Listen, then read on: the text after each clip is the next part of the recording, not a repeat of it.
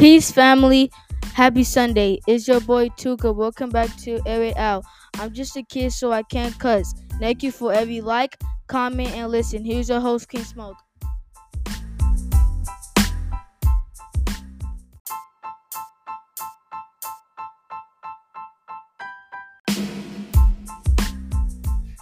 Hey y'all, it's your girl Queen Smoke. Many of you may be wondering why I chose a podcast as my platform. To keep it real with you, I don't want to be looked at. I want to be listened to. I know that if I can get it to your mind, that I got your attention. Now, I'm gonna need all the bitches, all the niggas, and all the bitch niggas to leave the building because it's time to air it the fuck out.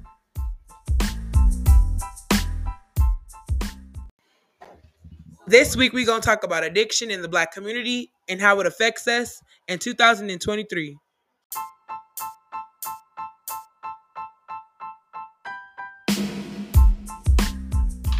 This week, my co-hosts are Big Blinks and Rey Rey.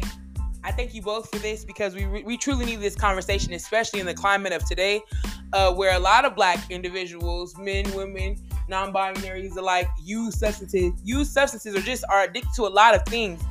When we talk about addiction, it's generally a neuropsychological disorder defining pervasive and intense urge to engage in maladaptive behaviors providing immediate sensory rewards despite their harmful consequences.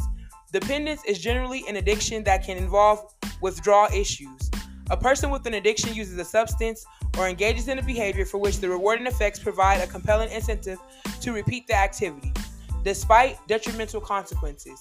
Addiction may involve the use of substances such as alcohol, inhalants, opioids, cocaine, and nicotine, or behaviors such as gambling, sex, even distracted driving.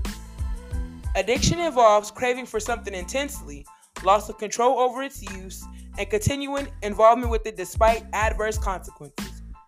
Addiction changes the brain, first by subverting the way it registers pleasure, and then by corrupting other normal drives such as learning and motivation.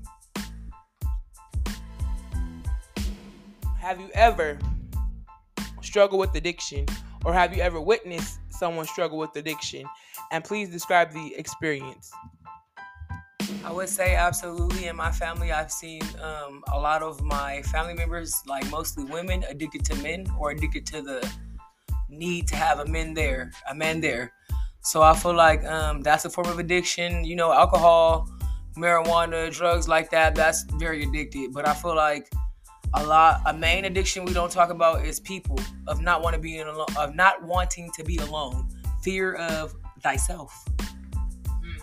Have you? Big blinks have you ever struggled with addiction or witnessed addiction in your life? Me personally i never struggled with addiction but i have witnessed it growing up with my family members people that stayed at my house. Alcohol drugs was one of them bad. Like staying up all night where everybody sleep um, just addicted just literally up for hours, high, drunk, like real bad. Same here. Like honestly, I've seen addiction my whole life, you know? And as a kid, of course, you can't formulate like, oh, you think it's just party, it's fun, oh, this is nice. And my house in particular was always like the busy house. And we say the party house because my mother's the youngest of 10. My dad has siblings. I have so many cousins. So everybody wanted to congregate at our house, play a little music, and it's a party because that's how much relatives I have. Enough to have a little mini party, a little section, you know? So basically, growing up, I witnessed many addictions from crack addictions, drug addictions, sex addictions, um, the list goes on. You know what I mean? Literally, the list goes on. And I just seen some person, uh, personally, a lot of people struggle with addiction as, as Rey Rey mentioned. You know, for for sure, we'll get into it. You know, but a lot of addiction with in relationships, thinking that you can't live without this person is very toxic. It's very chaotic, but they can't leave one another alone and we'll get into that. So just you know, being able to acknowledge that we're rooted in a lot of pain that the experience that Black people have been experiencing since they stepped on foot in America. You know, it has been very rough for us. A lot of people rely on these substances to make them feel good, to make them forget, to numb the pain, to help them cope. But negative coping don't really get you far, you know. So with addiction in our community, it destroys households. It doesn't. It doesn't keep them together. And we're gonna get into it. So I wanted to share this story about when I was around, I think about 12 years old. And um, my uncle it's my my great uncle actually, it's my dad's uncle, was struggling real bad with drugs. I always heard about, you know, this certain uncle was uh, on drugs and stuff. His temperament, his attitude, his mood swings. I could, I knew very young that he was struggling with something, you know.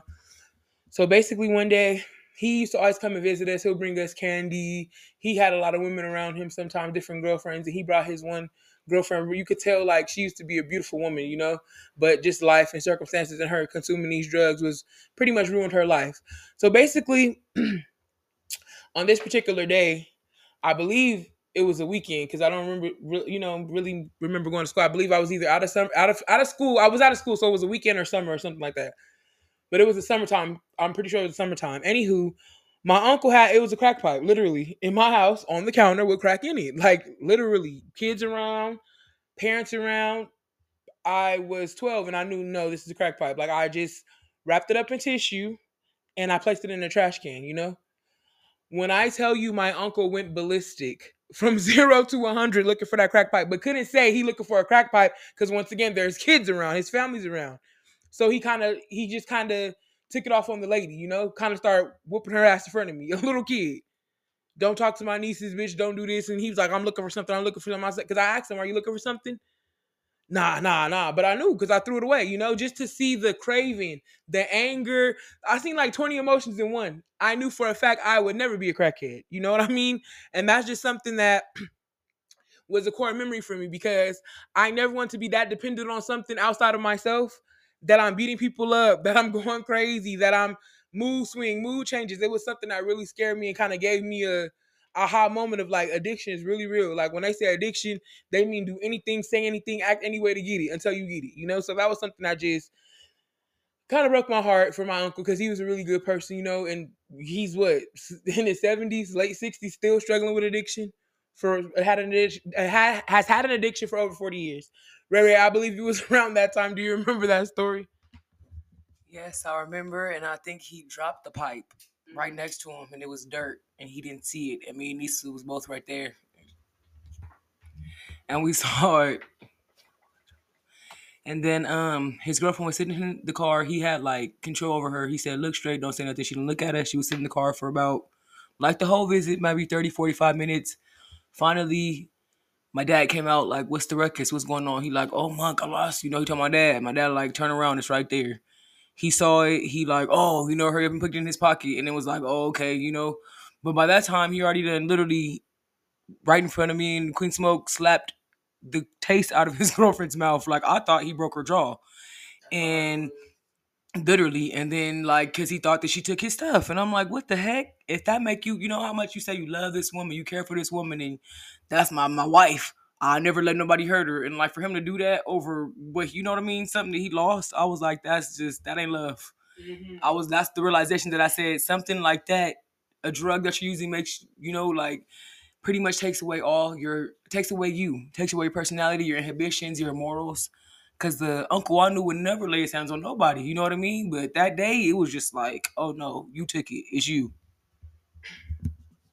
when we speak about addiction, we also got to speak about the triggers, the signs, and the symptoms in the black community that can cause someone to battle with addiction. So, when we talk about triggers, a trigger is an emotional, environmental, or social situation that drags up memories of drug or alcohol abuse or use in the past.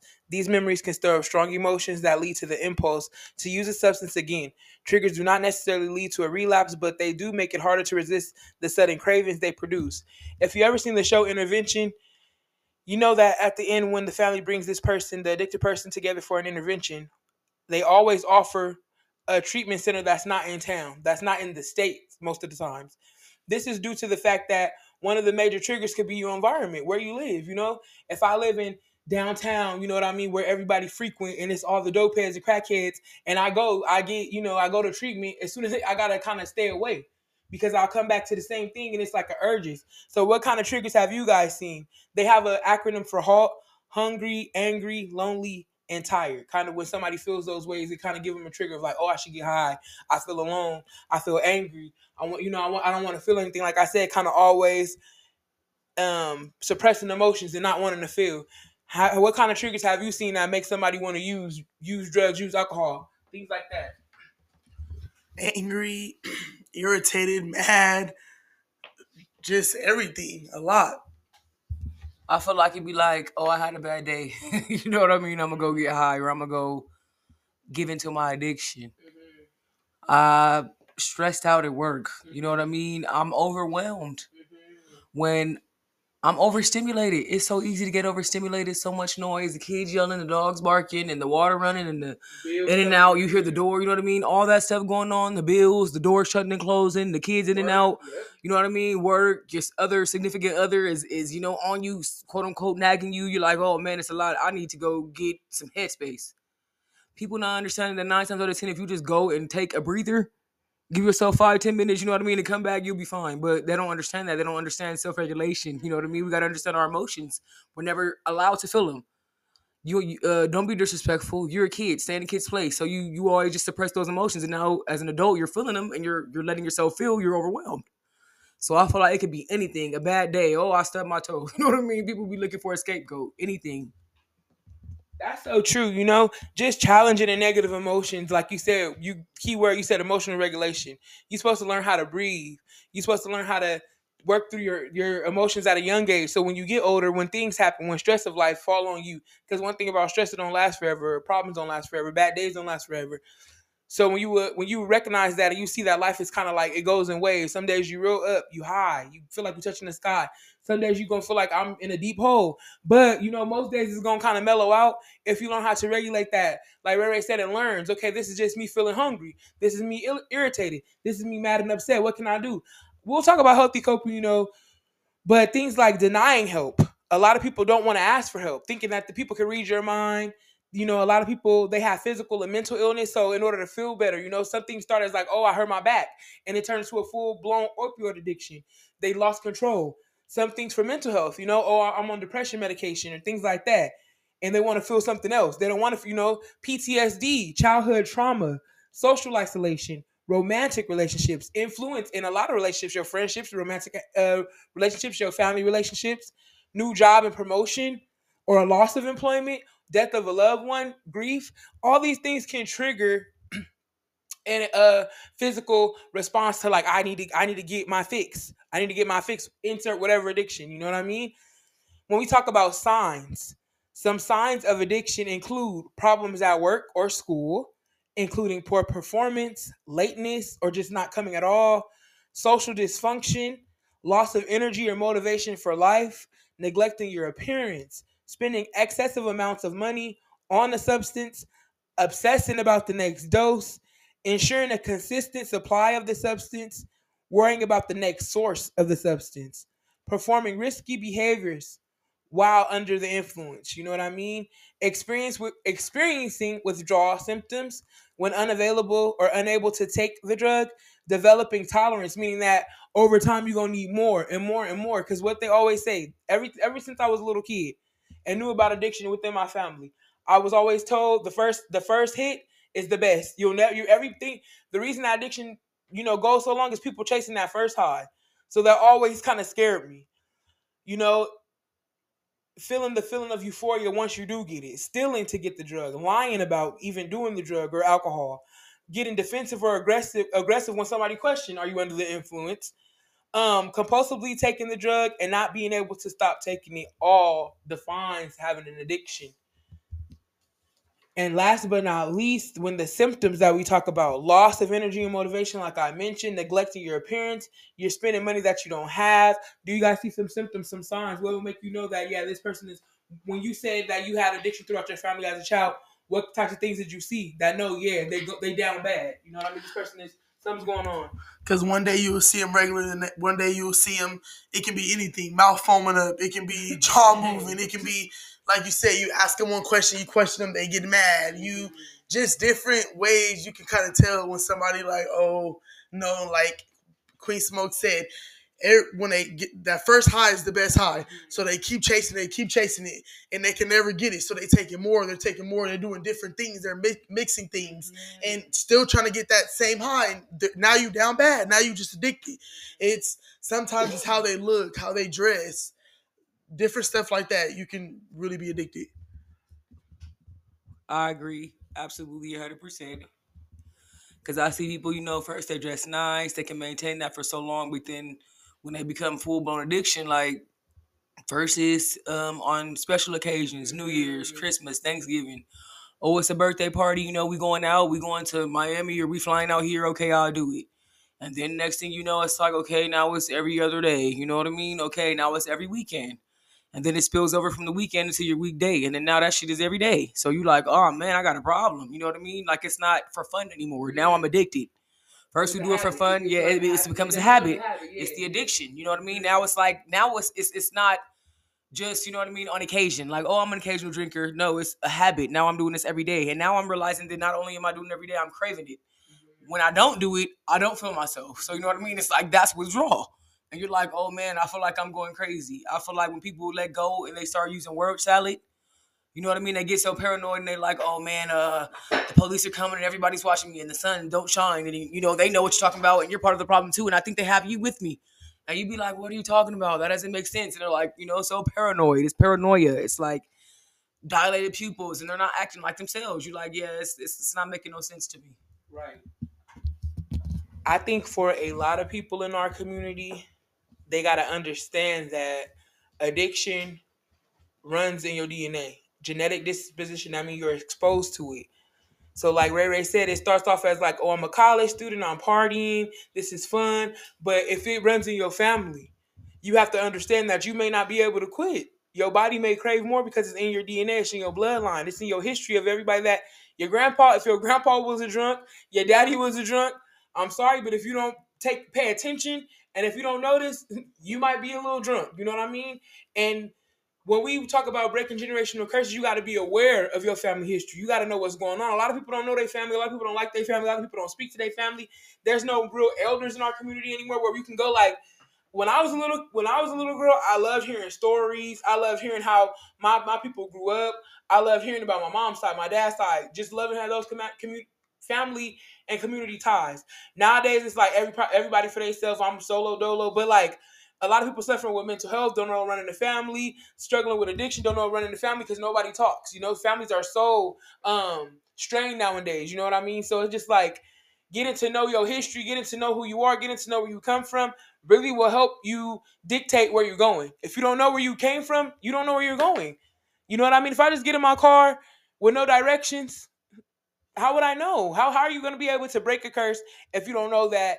Oh man, you know, alcoholism runs in my family, drug use and drug abuse runs in my family. You know what I mean? Sex, uh, you know, sexual addiction and promiscuity runs in my family. You gotta you gotta get to know your people. You gotta get to know your parents, your grandparents. You gotta get to know your aunts and uncles. You gotta get to know because even if your your parents is squeaky clean, they don't do anything. Do you have an auntie? Do you have an uncle? These things. This is really when we talk about a bloodline. We're talking about check everybody. You know what I mean? Check everybody. And not thinking, not being so self righteous to say it, it won't be me. It can't be me. Because it's literally when it runs in your family, it's closer to you than you think. How does addiction affect the black men in our community? I would say it shows out in their rage, lack of self control, um, lack of um impulse control, you know, like they get to the point where they're like, uh say if their girlfriend or significant other, you know, is cussing them out and they're getting into an argument, they don't have self control where they could just walk away and get that time, like I was saying earlier, you know, to themselves, take a breather. They just act. So they'd be like, man, I just got mad. I blacked out, or you know what I mean? I just saw white or saw red. And next thing I know, police here, they taking me, you know, to jail, telling me I got two, three years for domestic violence because I dang near killed her. You know what I mean? Or and that now they sitting now they got in jail and they got the time to think and they just like oh man they take classes and it's like it kind of sucks because it's in prison or in jail where they learn that oh I didn't have self control, or you know what I mean. They learn more about themselves. Like you have to be sat down, kind of like you're in school, adult school. You know what I mean, which is not really school because you don't get no rights, no privileges. And now they're able to realize, oh, this is what I did wrong. You know what I mean. So I feel like it shows out in their lack of self control. It shows their addiction shows out. You know what I mean? And them not wanting to do right, not want to have a consistent schedule, want to do what they want to do. Oh, she gonna stay home. She gonna watch the kids. I'm gonna do what I want to do. I'm gonna go on the block. You know what I mean? I feel like it's just a lot. Like they're not themselves. Like she say, start to change. They be like, oh, he don't come watch the kids no more. Now he taking from the kids piggy bank, or now he, you know what I mean? Don't give him an allowance no more. Now he angry with the kids. Now I see him, you know what I mean? He and he went from being a loving, caring dad to he angry all the time, you know what I mean? Because now he can't he got to figure out, okay, I'm addicted to this stuff, but I got to try to still be a family man. You know what I mean? It's like my two worlds are colliding. I completely agree with Rey Rey. I say self control. They start robbing, they start killing, they start doing different things. Um, addicted to domestic violence. They want to fight. They want to. It can be domestic violence with anybody. The guy at the liquor store, uh, another another family, another woman. Just self control. They they can't control it no more because it's the, take taking the, the drugs are so so strong where you can't control yourself. How they drive, they're getting pulled over. They might be high on drugs, DUI. They might be high on drugs. Right? They might just keep driving. I'm just gonna I'm just gonna keep driving. Today put me on high, um, a high speed chase. Now I'm in jail. So it's it's different acts the way a man can be addicted. Absolutely, and you know the biggest thing is the fatherless homes.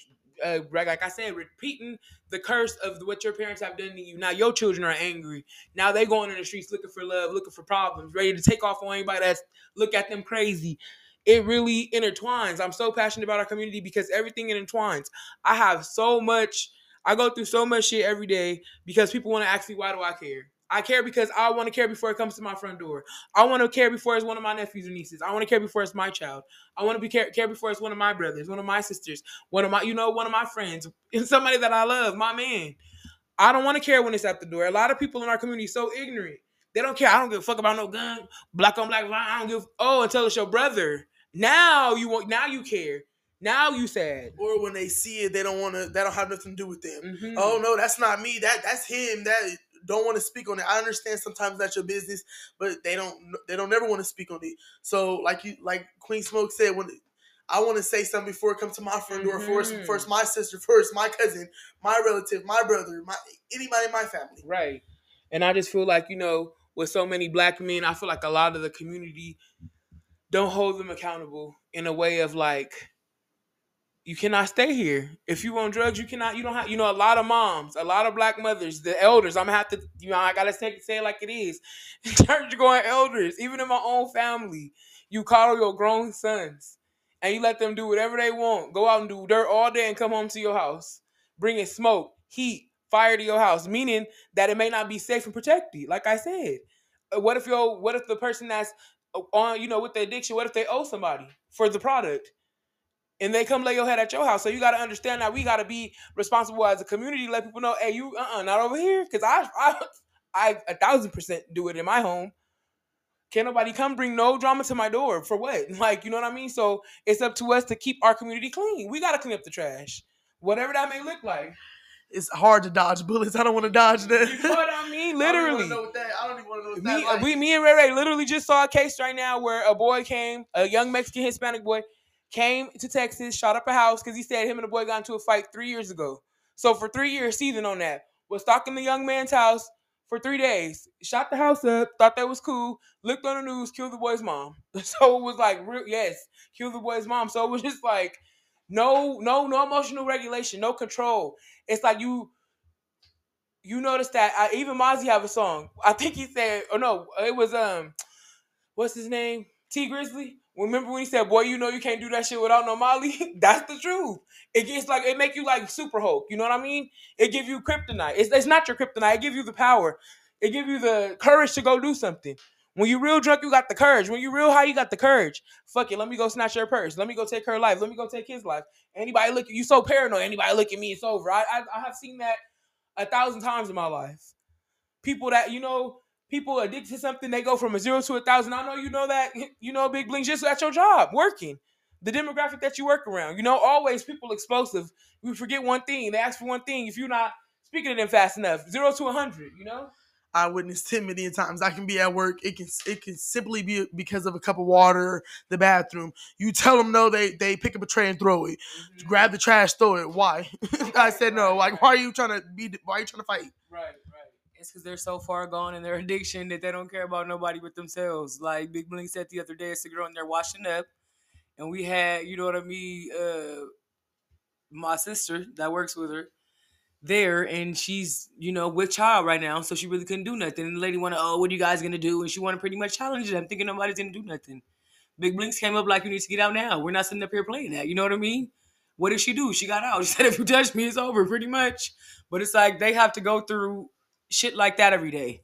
They have to deal with stuff like that every day. People think that oh, it's their job. Like, but people have emotions. People have feelings. The same way you get overwhelmed, they get overwhelmed. We're all human. You know what I mean? But these people be so far in their addiction that they don't even acknowledge you. You know what I mean? They just act irrational. I seen the girl in the drive-through when I went to McDonald's to get my mama some chocolate chip cookies. She had her whole ass out. I was like, "Excuse me, ma'am, your ass is out." She want to sit up here. Oh, man, what? I'm like, "You can't cross through the drive-through. You can get hit. It's dangerous." Then when all came to the end, I was like, "Your ass is out." She looked. Oh yeah, yeah, yeah. You're right.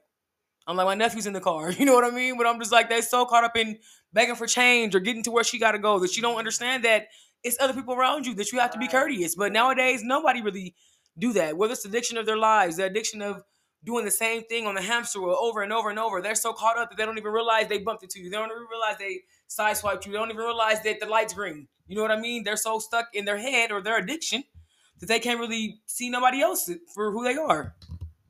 That's facts, you know. Just even if black men being the leaders in our households, if the leader's gone, it's like the if that's like the captain of the ship jumped off. The ship gonna sink or the ship gonna crash eventually. Even if the black woman get in there and try to steer the ship, she not as strong as the captain.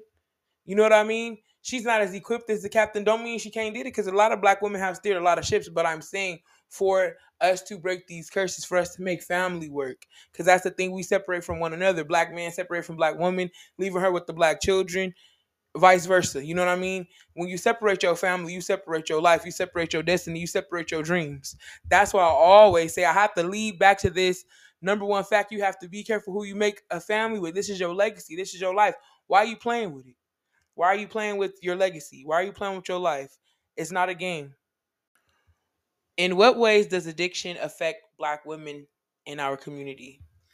It starts with motherhood. They start not taking care of their kids, lack of motherhood, basically. Mm-hmm. They start selling that twat. They be doing whatever late night trying to leave the kids by themselves because I gotta go do what I gotta do. Mm-hmm. I'm high and I, I have to do this. I have to pay bills and pay for my addiction. Is I'm not being funny. I'm being real. Like it's right. it's the truth. Um, they domestic violence. They start trying to fight they niggas, bust they lip, but black in they eye. Prison. They're going to prison just as well as men. Um, pretty much everything. I would agree because first they loving, they caring, you know what I mean, babe, I love you, and then when he don't want to do what you want him to do, fuck you, I'm gonna kill you. We was watching something the other day with a football player where she got mad, you know, she started beating on him and she was like, Oh, you know what? I'm gonna send my brothers to shoot your shit up. So then it was just like a whole ordeal, you know what I mean? I feel like they be good mothers, great mothers. We was watching another thing, you know what I mean, on um I forget it's a show where Lil' Kim narrates it. I think it's called oh, Trap Queens. yeah. Trap Queens. And she said my mother was yeah, she said my mother was great. You know what I mean? But she said she was working, she was a nurse, she worked overtime, she was amazing until she hurt her back. They gave her opioids. After the opioids, she started doing heroin. You know what I mean? Then the girl started selling heroin. So the mom pretty much it was like when she was terminally ill from sharing needles and she was literally on her deathbed where she came to the realization of dang this addiction got me nowhere but death and it was pretty much too late. She gave her daughter the her life insurance, you know, for when she passed, and her daughter did good with it. But it's the point of addiction took her to the point of she was on top, doing what she had to do for her kids, a good mom, you know, or, or RN. But her addiction got her down low to where she died from, I think, AIDS or something like that. You know what I mean? A, a, a deadly disease, and it was just horrible. So I feel like for women, it shows out in their lack of love for their kids. You know what I mean? With their addiction to a man, a man or drugs or whatever it is. You know what I mean? They stop showing up for their kids. They stop being their support system, stuff like that.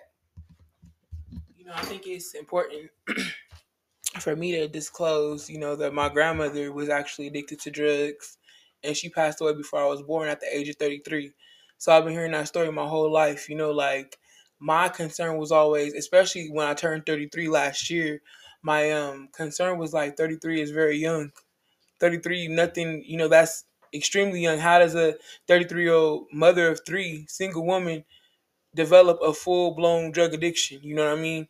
For my family to be a praying family, to be in a family, you know, me growing up, a praying family, a family always in church, a family that teaches you the right morals.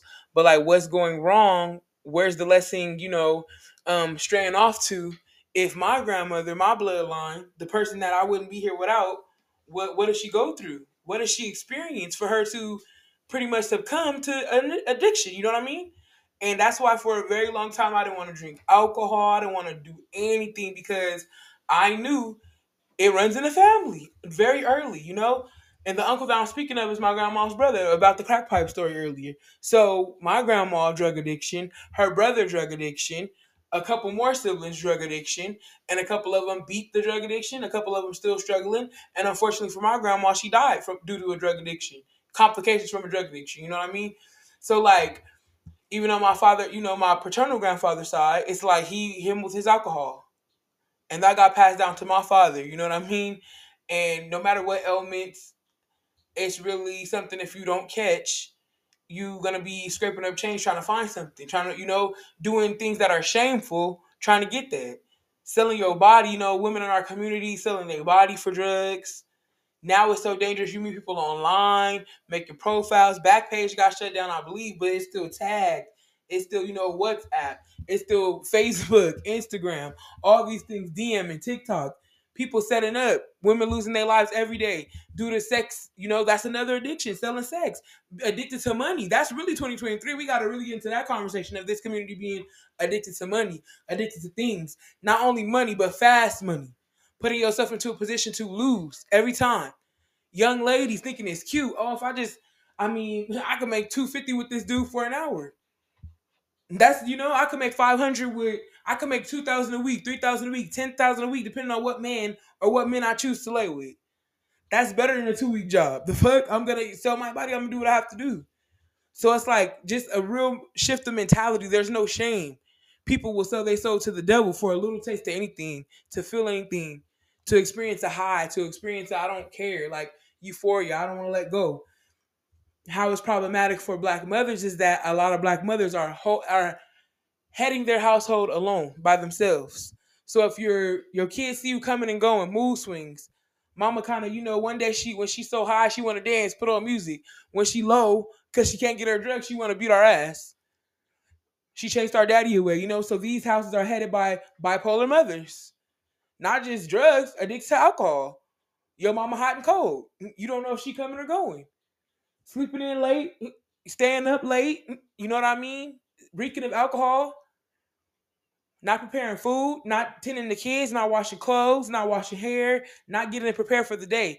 Everything starts at home. Big Blinks has emphasized this the whole episode. Everything starts at home. So if you're not preparing your children to be something in the world, we're always going to do them a disservice. Everything is our business. A lot of people they want to that's not my business, that's not my business. They don't want to input. But one thing about black people, we're community. You know what I mean? We, we we're stronger in numbers. We're stronger together, and you shouldn't feel ashamed or you shouldn't feel like you can't speak your truth to the people that you really care about. I'm worried about you. I'm concerned about you because I I don't never say anything without backing it up. I walk it like I talk it. I don't have no problem with letting somebody know what's going on. How can I help? I see that you're failing. I see that you're slipping because I want them to check me too if I'm ever not on my shit, if I'm never up on my job, if I'm ever not motivated and doing what I need to do in life, please feel free. That's the only way this community gonna function when we start to get real with one another and keeping the conversation open, keeping the conversation a thousand, and being honest about the changes that we need to make. In what ways does these addictions or do these addictions affect black children? I would say that that it affects black children mentally, physically, emotionally. They feel like my mom was always there for me, you know, and now she's not. Like my mom was always happy and go lucky and a caring mom, and now she just is always in a room sleeping, or you know, she's always out, never home. You know what I mean? Now we got to cook dinner for ourselves. We got to clean up for ourselves. My mom's never here. I feel like that addiction makes the kids feel alone, empty, sad, angry, and that turns into now I'm just angry because nobody hears me and nobody cares about me. So then they become probably a menace to society or even become addicted to the you know themselves. Like what is so fun about her being out every night? Why is she always out? So I'm gonna do it.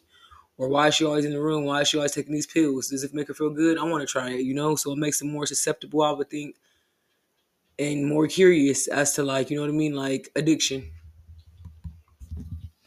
Um, I feel like addiction, I feel like they'll start running away. Um, they might start taking drugs themselves, they self, just to they might get addicted too. I want to do the same thing my mama do, and I want to see how it feels. I want to see why she acting like that. Um, just a couple different things. Just a statistic that you know, in 2021, I live in California. That's my state, Southern California. In 2021, Black children represented 14% of the total child population in the U.S., but 22% of all kids in foster care. So for black children to represent only 14% of the US, but represent 22% in foster care, the numbers are are they're numbering, trust and believe me, but they're very disproportionate, meaning that there's more black there's the population of black people is 14% of this country, but there is 22% of our babies in foster care. Some babies addicted, some babies no mother, no father, no fathers, you know, because like I said, if black women were out there prostituting on drugs, trying to get the next hit, the next high, they don't know who they made the baby with. They just trying to make the money for their addiction. So our children come out addicted. Our children come out and they experience neglect if they aren't taken from birth, you know, if they happen to get, go home with their mothers and fathers, they experience neglect, abuse at home, sexual, physical, mental, emotional, psychological abuse at home domestic violence, trauma, being vulnerable, like you both mentioned, to repeat the behavior. It's always to do as I say, not as I do. A lot of people that I knew in my family, a lot of people that I talked to as a child, they will always say, "Do do what I say, don't do what I do." But you know, it's very influential when those are your primary caregivers or the people in your life that you look up to. You want to be like them in every way, positive, negative, fucked up. You want to be like them. You love them a lot of people in the black community have to unlearn a lot of nasty and negative behaviors to relearn the truth, relearn healthy things because I feel like a lot of these addictions were coping mechanisms, you know? I don't want to feel I experienced this in my past. I can't speak to my mother. I don't know my father. I can't t- say how I truly feel. I have mental health. I've been trying to, you know, I've been suffering with depression and these, you know, this helps me feel so high. And it's crazy because when we had the crack epidemic in the 70s and 80s, like black addicts, they were getting arrested. You know what I mean? But now that it's more so fentanyl in the black in the you know the white community, it's black. It affects black people too, but it affects a lot of white communities, suburban and urban areas, rural areas. And now they want to offer rehabilitation. They want to offer, you know, um, placement in a facility, you know what I mean? But black people weren't given that chance. So when we really recognize that nobody's going to save us, nobody's going to create no government funded programs for us, nobody's going to help us get into these programs because look, they dropped the drugs in our neighborhood to begin with. So why do we think they're gonna help and save us and get us out the hole that they dug for us? You know what I mean? Being proactive. I'm not sitting here saying I'm squeaky clean and I don't do what I do and I don't have fun and I don't have a drink and I don't hit a blunt from time to time. That's my life. That's my prerogative. But what I am saying is not the driving force of my life, and I can quit at any time because I'm not even addicted to do it. You know what I mean? When I have goals, when I, nothing stops, nothing. I reach every goal. I reach every mark. Nothing's hindering me, and I'm also aware of the fact that addiction runs in my family. So it's not something I want to consume in all the time, especially alcohol is disgusting. I've seen how it make people act. I've seen the after effects. I've seen somebody coming down from drugs. I've seen some, you know what I mean? All these addictions seen somebody so encased and so unwrapped in a male or a female that they can't even function, that life changed, that the sun don't shine, that the, you know that the sun don't set, time has stopped. I've seen these things and I've never wanted to experience these things. Even at my lowest, I understand this is just grief. We're not gonna rely on anything but our faith, but God. We're gonna rely on our inner. We're gonna rely on our motivation. We're gonna rely on ourselves, you know, to get through this tough time. And that's how I live my life, you know just for children, for black children, they're very malleable. Their brains, they formulate, they take everything, they take word as bond. A child gonna trust your word. They're gonna trust what you do. They're gonna see you. A lot of people, they they have a conversation with their children, they realize how intelligent children actually are. I say that all the time. They're mini humans, they're tiny human beings. They're gonna be grown up. They're collecting information about the world from you, collecting information on how to behave, how to work through their emotions, or how to be angry, how to be mad, how to beat a bitch up, how to fight a nigga. They learning these things through their family members, through their caregivers. So it's important for us eh, to do to do our due diligence and actually have a good example, give them something to aspire to. give them something to look forward to instead of just being so and so um concerned and so focused on our own lives and our own addictions and our own things. We got to focus on our children that also have to grow up and be adults and learn how to function, healthy function, healthy coping, self love. We'll get into that. Finding a space to make everybody in our community be able to be vulnerable and express how they feel without getting mocked. Being able to show love to each other without getting turned away. Being able to have those support systems and those groups in our community where when we ain't feeling it, where we going through a hard time, we just need somebody to rely on because sometimes your family can't do that for you. And especially if you want to break that curse, you got to break those ties with the same people that's doing the same things. If your family living that same life and they don't want to grow up and they don't want to get help, you you have every right to get the fuck on and choose who you want to be around. That's your family.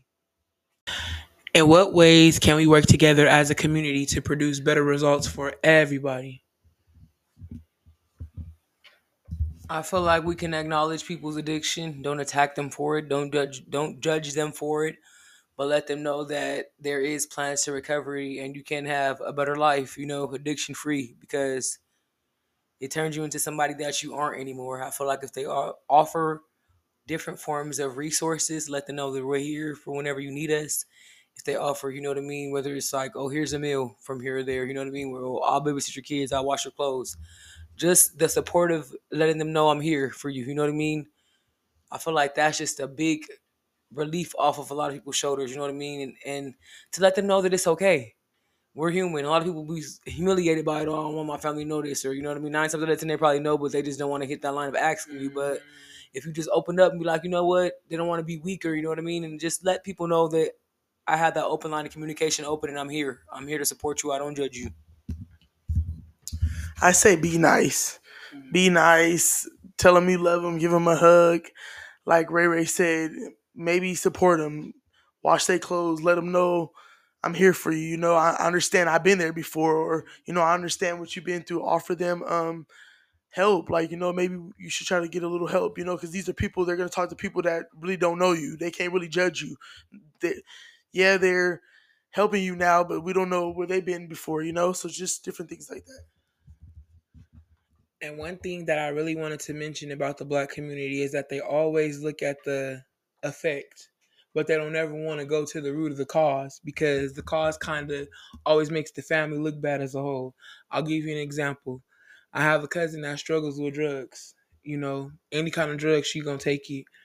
And the cause of a lot of her problems are sexual abuse within the family that she let that she you know exposed, told, did what kids are taught to do, and nothing was done about it. So it's kind of her whole life has been, and, and the sexual assault didn't happen just once. It happened multiple times. She was very young, you know. So nobody did anything.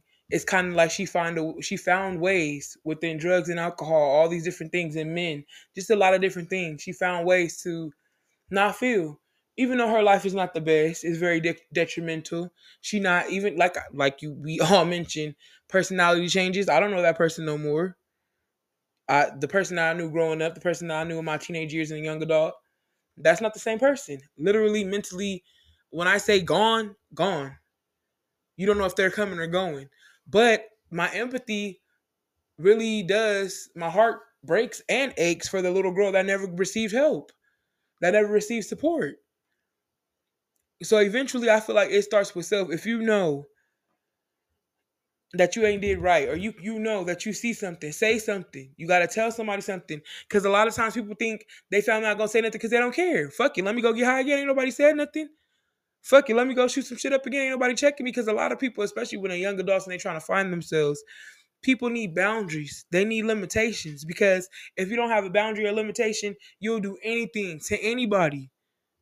Because you have no limits. You don't care. You have no heart. Just calling all abusers out, calling everybody that abuse things out, addictions out, calling it out.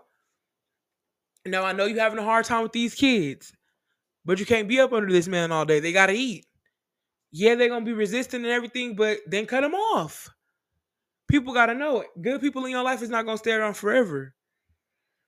stop enabling and stop excusing the negative behavior. Like I mentioned, if you know somebody struggling with drugs, why are they in your house? I want to give them a place to stay. I don't want them to live, live on the streets, but you're fucking up your whole family dynamic inside your home to help somebody out that don't plan on getting clean no time soon. So why are you fucking up your family? Why exposing your children to that?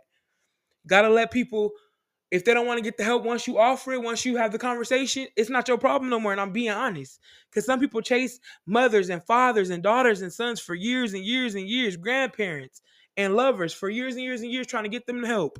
And what happens to them? They just end up losing themselves too. Being an enabler, being depressed, being sound, pretty much exchanging energy with that person that you got to live with and deal with. What's the point? Can't nobody, you can't help nobody. You can't get another human being to do anything that you want them to do. It's up to them. Hold all members of the community accountable. Admit that there's a problem in your family. The hardest thing is admitting it. A lot of people want to be like, oh, you know, they just do it for fun, or you just want to turn. A lot of people in the black community just want to turn a blind eye to what the fuck really going on. It's like you don't want to clean up the spill on the floor, but you should because you don't know that a hurricane coming to tear your shit down. So it's like you can pick and choose which battle you want to fight. I want to nip it in the bud. I want to see why you're doing this. It's, it's, a, it's a cause for everything, you know? Reflecting on the addiction. Why did you start? Was it for fun? Was it to cover up something? Was it to not feel anything? And I feel like to help you do that, to help you work through that, you do want to seek professional support. Black people, they look down on therapy, but that can help you unwind and help you go through your tree and see what was going on and what things happened to you in your life to make you just change your personality or just say, fuck it, I'm gonna take it. I'll do it. What was you suffering from? What every time you got high, or every time you tried and experimented with something or somebody, how was your inner feeling? How was your inside feeling? How was your spirit? How was your soul? Paying attention to those things. And then once you get it, because everything starts with you, you can do this. Appreciate the benefits of sobriety that you can get your life back. Because one thing about an addiction is this, it's really, really exhausting. Like I said, I've seen so many people, beautiful people, men and women, fall from grace. And by that I mean radiant people, good people, never said really bad things. They turned into some monster. So the memories I have, I gotta hold on to those memories. I gotta rely on that because the person that I'm looking at now in 2023, that's not the same person. I don't know who that is. That's no longer my relative. That's no longer my friend. That's not lo- no longer someone that I love. I always have love for you, but I cannot be around you because my life will start being rocky and shaky, trying to deal with you, trying to have you around, trying to love you. I can't love someone to the point of the self where I'm losing myself and losing sleep for myself, family or not.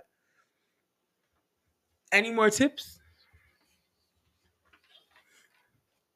identifying your triggers, like I said, changing your environment, knowing that if I don't eat between this time, or if I, you know, if I hang around these people, I'm gonna get triggered. They're gonna try to offer me drugs, or they're gonna try to offer me drink. If I'm around this certain person, if I'm around this certain family member, they're gonna influence me to do things that I'm not supposed to do. Things like that. Identifying what triggers you. Exercising. Getting out putting good things into your body, going to meditate, going by the beach, praying to God, talking to God, going to church, fellowshipping, reading, whatever whatever you can do to pour into yourself, put that energy back into you. And accepting the past, a lot of people still say, well, if it wasn't for my mama, if it wasn't for my daddy, if it wasn't for me doing this for my sister, if it wasn't for that nigga, if it wasn't for that bitch. But guess what? That's the past. So why you living in the past? You're dead. Pretty much the walking dead because you're living in the past if I drove my car car backwards on the freeway, what's gonna happen? I'm getting to a crash ASAP. So you think that don't happen in real life? When you keep looking back, looking back, you're never gonna look forward. It's like you breaking your neck to live in the past. Life keeps going for a reason. Accepting it and moving on. And that's gonna get us to where we need to go.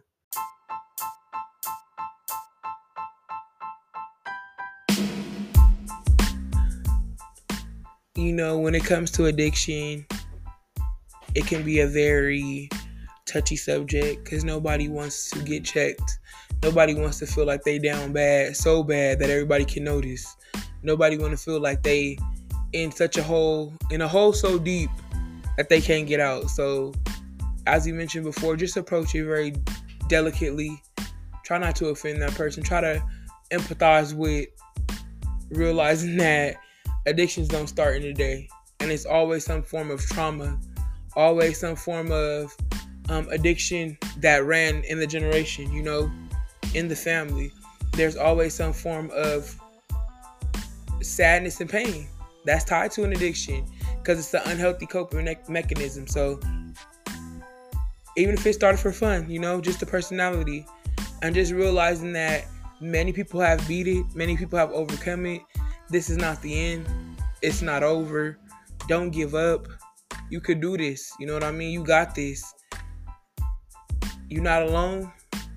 You're not the only one in pain. Always reach out. To get in touch, you can definitely email at official tfout at gmail.com. That's official tfout at gmail.com.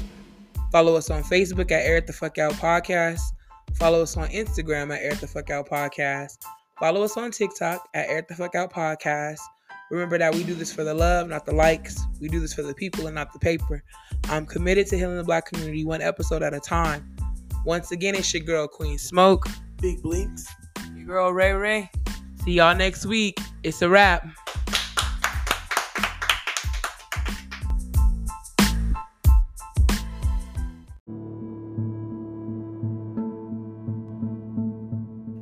Hey, it's your girl, Big Blinks.